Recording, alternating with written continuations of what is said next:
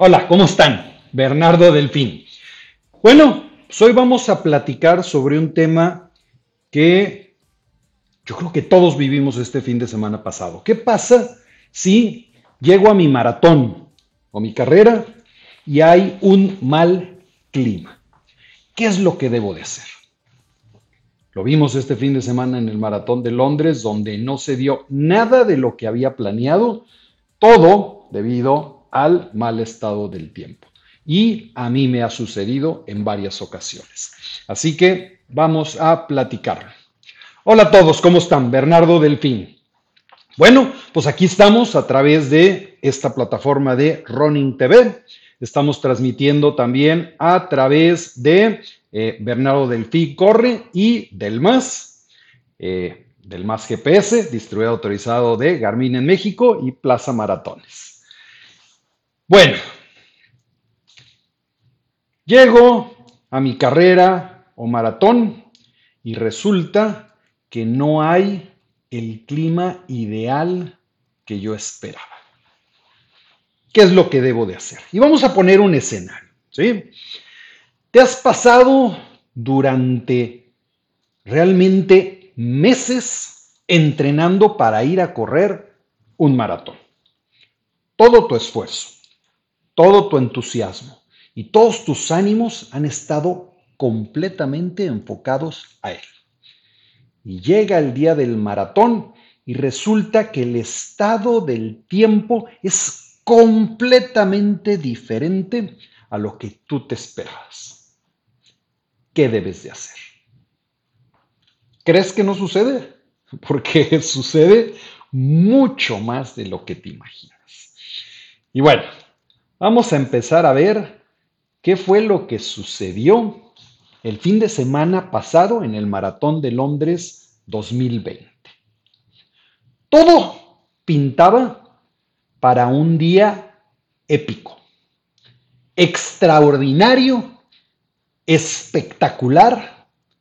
Dos monstruos del running se iban a enfrentar. Por supuesto, Kipchoge y Bekele. Y claro, pues todos esperábamos que ganara por quinta ocasión Kipchoge. Y por primera vez se iba a correr o se corrió el maratón en una ruta que iba a facilitar que todo fuera súper planito y que se pudiera correr muy rápido. Claro, de inmediato, no solo se comenzó a especular quién iba a ganar, sino con qué tiempo se iba a romper el récord del mundo, porque todo se iba a dar, todo se estaba conjuntando. Bueno, pues ¿qué fue lo que sucedió, pues mal clima. Las condiciones del tiempo fueron completamente diferentes a las que se esperaban. Estaba entre 6 y 8 grados, lluvia, viento, una sensación térmica de 3 grados Bekele de plano el día anterior se retira de la carrera. Él dice que tenía ahí una lesión.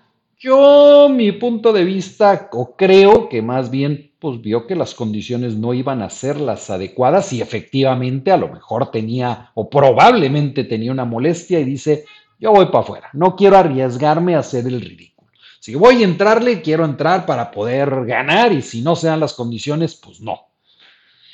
A Kipchoge pues, se le tapa un oído a la mitad de la carrera y por primera vez en toda su carrera de maratonista, no solo no se sube al podio, sino que queda en octavo lugar. ¿Y quién es el que gana? Bueno, pues Kitata, un muchacho de 24 años. Y digo un muchacho porque lo normal dentro de los maratonistas es que ya estén arriba de los 30 años. A los 24 años todavía andan corriendo ahí en 5 en mil metros, en 10 mil metros, eh, en, un poquito en cross country, eh, eh, etcétera. Pero no es muy normal que un muchacho de 24 años esté ya aquí. Y la verdad es que nadie le daba la más mínima oportunidad. Aunque es un corredorzazo bestial pero no tenía la más mínima oportunidad ante Bekele o ante Kipchoge o ante, eh, eh, ¿cómo sea? Pues todos los demás corredores que había, ¿no? Pero pues es el que logra sacar la garra y hacer los ajustes necesarios para ganar. Te voy a poner otro ejemplo también muy reciente. Maratón de Boston del 2018. Cuatro grados, lluvia y fuerte viento. Espero que ahora sí esté eh, transmitiendo bien, ¿eh? así que pónganme por ahí sus comentarios porque hace ratito que inicié no estaba transmitiendo de forma correcta. Eh, entonces, bueno, maratón de Boston, 4 grados, lluvia y fuerte viento. Sensación térmica, 0 grados. Todos y cada uno de los corredores elite se fueron retirando hasta quedar el que pues en ese momento se volvió el ídolo de todos los corredores recreativos. Y por supuesto, pues estoy hablando de Yuki. ¿Eh? ¿Dónde quedó la foto? Ah, no quiere entrar. Yuki Kawachi. Alguien que nadie habíamos oído hablar ni nada. Y bueno, pues se volvió famoso porque pues fue el que aguantó ante unas condiciones de tiempo que no eran las ideales.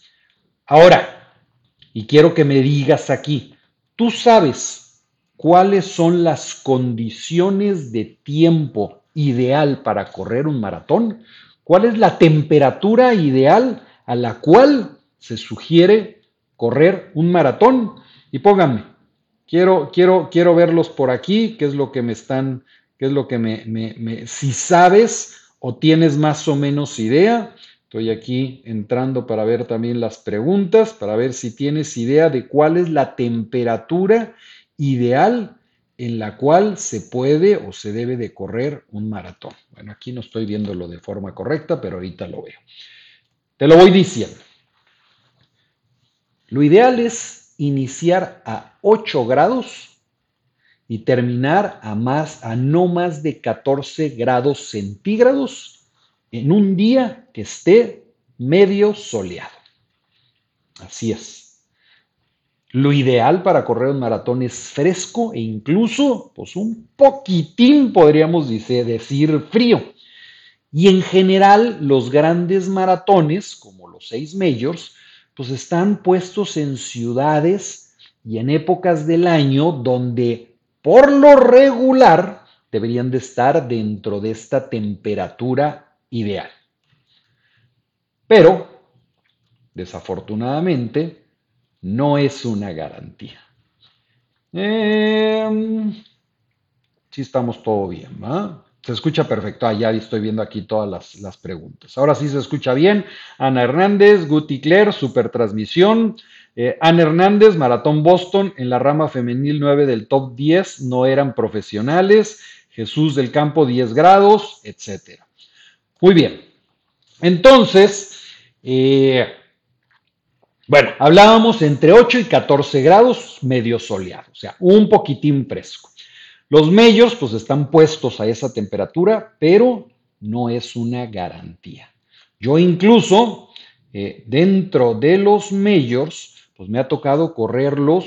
Eh, Chicago, mucho calor. Londres, mucho calor. Eh, Nueva York, mucho frío. Eh, Boston, mucho calor. Entonces, aunque están configurados en una época en la cual debería de ser cómodo, pues por ejemplo, en el 2019 Londres me tocó 26, 27 grados, Chicago también por ahí, Boston por ahí y Nueva York pues, pues a 0 grados. Entonces, tampoco es una garantía. Y tienes que considerar que los maratones, incluso la hora a la cual inician, pues está pensado más bien para los corredores elite, no en nosotros los recreativos. Así que, pues a lo mejor los, los elite pues, iban a iniciar y terminar en ese rango de temperaturas ideales, pero no necesariamente para nosotros. Así que, pues vamos a lo que se trata la plática de hoy, ¿no? Eh, mi primera recomendación, por supuesto, es que llegues a tu carrera uno o dos días antes para que puedas leer perfectamente bien cuál es la temperatura y el estado del tiempo que va a haber el día de la carrera. Eh, sobre todo y muy específico, el día anterior, creo que es el que más fácil te va a indicar cómo va a ser el clima o el estado del tiempo del día anterior, porque ya es difícil que, que, cambie de un día para otro. Por supuesto, puede suceder, pero casi siempre el día anterior a tu carrera te va a indicar en un 90% lo mismo que va a suceder al día siguiente.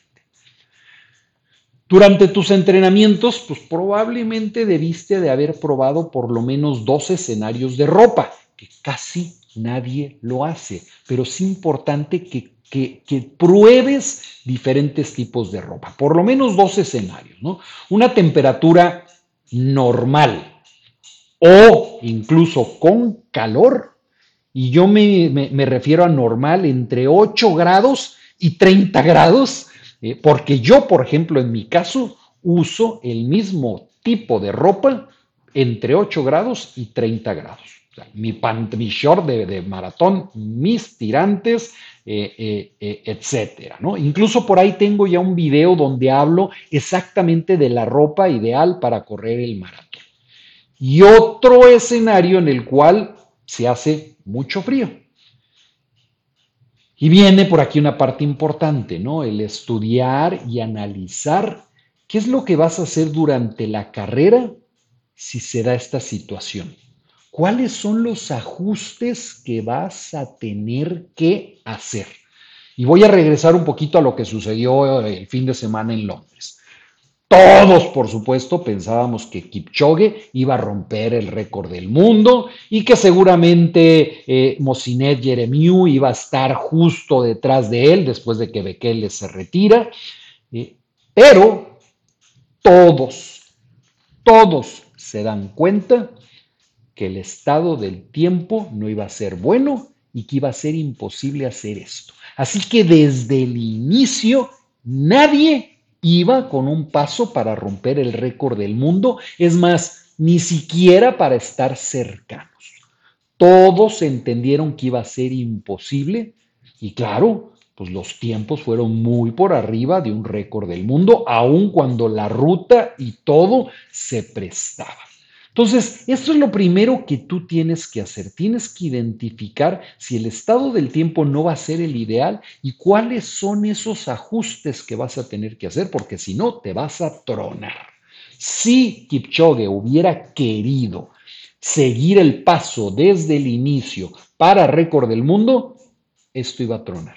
Y si llegó en octavo lugar, hubiera llegado, a lo mejor no llega a la meta. Entonces, ¿cómo tienes que hacer estos ajustes? Por supuesto, ahora tu reloj Garmin también te ayuda mucho. ¿no? Los más recientes modelos como el Fenix 6, el nuevo que va a salir, que por ahí voy a hacer una reseña la próxima semana, el Forerunner 745, el 245, el 945, tienen ya una función que se llama aclimatación a la temperatura y a la altitud. ¿Qué es lo que hacen? Bueno, pues para ayudarte a leer una vez que llegas a tu carrera, eh, bueno, cuando, cuando llegas a tu carrera empieza a leer cuál es la temperatura y la altitud a la cual estás. Entonces se, se, enlaza tu teléfono y empieza a ver el estado del tiempo para ver la temperatura y bueno, con el barómetro y con el GPS ve, ve la altitud y empieza a hacer ajustes a tu VO2 máximo estimado y a los estimados de tiempo de carrera que te sugiere tomando en cuenta esta aclimatación. Ahora, si va a estar haciendo calor, por supuesto, no solo debes, porque tío, a mí me ha tocado más con calor, no solamente debes de ver cómo vas a ajustar tu estrategia, sino hasta ver la manera en que te vas a ir hidratando, que te vas a ir mojándote y que te vas a ir manteniéndote fresco. Por ahí tengo un video también donde hablo de correr con calor. Ahora, si va a estar haciendo frío, pues hay que ver qué tanto frío va a estar haciendo. Ahora, quiero que te fijes. Quiero que te fijes, voy a regresar a esta fotografía donde veíamos a todos los corredores de Londres. A mí una de las cosas que me sorprenden es que sí, estaba haciendo frío, sin embargo, la ropa que ellos llevaban, pues no se notaba una ropa de frío. Eh, entonces, esto es bien, bien, bien importante, ¿no? Porque regularmente yo, aun si está haciendo frío, pues ellos ahí lo ven, siguen con shorts, siguen con camisetas de tirantes y realmente lo único que están añadiendo, pues son estos, estas mangas de tubo que se ponen en el brazo. ¿no? Incluso eh, yo he platicado, también tengo ahí un video sobre la camiseta eh, eh, de maratón y por qué tiene que ser de tirantes y tiene mucho que ver porque pues cuando traes una manga haces que se mueva la camiseta y si se mueve la camiseta hay roces. Entonces ellos, aunque está haciendo frío y necesitan unas mangas, prefieren estas mangas sin dejar de utilizar la camiseta de tirantes. Ahora, yo lo que te diría es pues, que no te dé miedo el frío.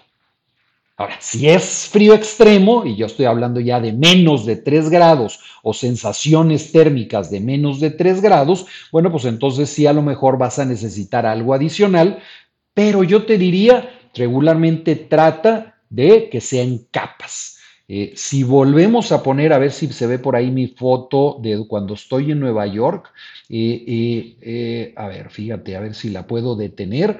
Bueno, ese es en Chicago, eh, ese es en Londres, la de Nueva York es donde está, ahí está, pues ya traía unos, unos pantalones largos y traía capas que incluso no fui tirando. A final de cuentas me quedé con una de ellas porque ya sabía que a final del maratón me iba a dar frío aunque corriendo no me estaba dando frío. Entonces, pues me lo terminé amarrando y me fui. Entonces, ¿cómo te pones capas para que puedas estar soportando?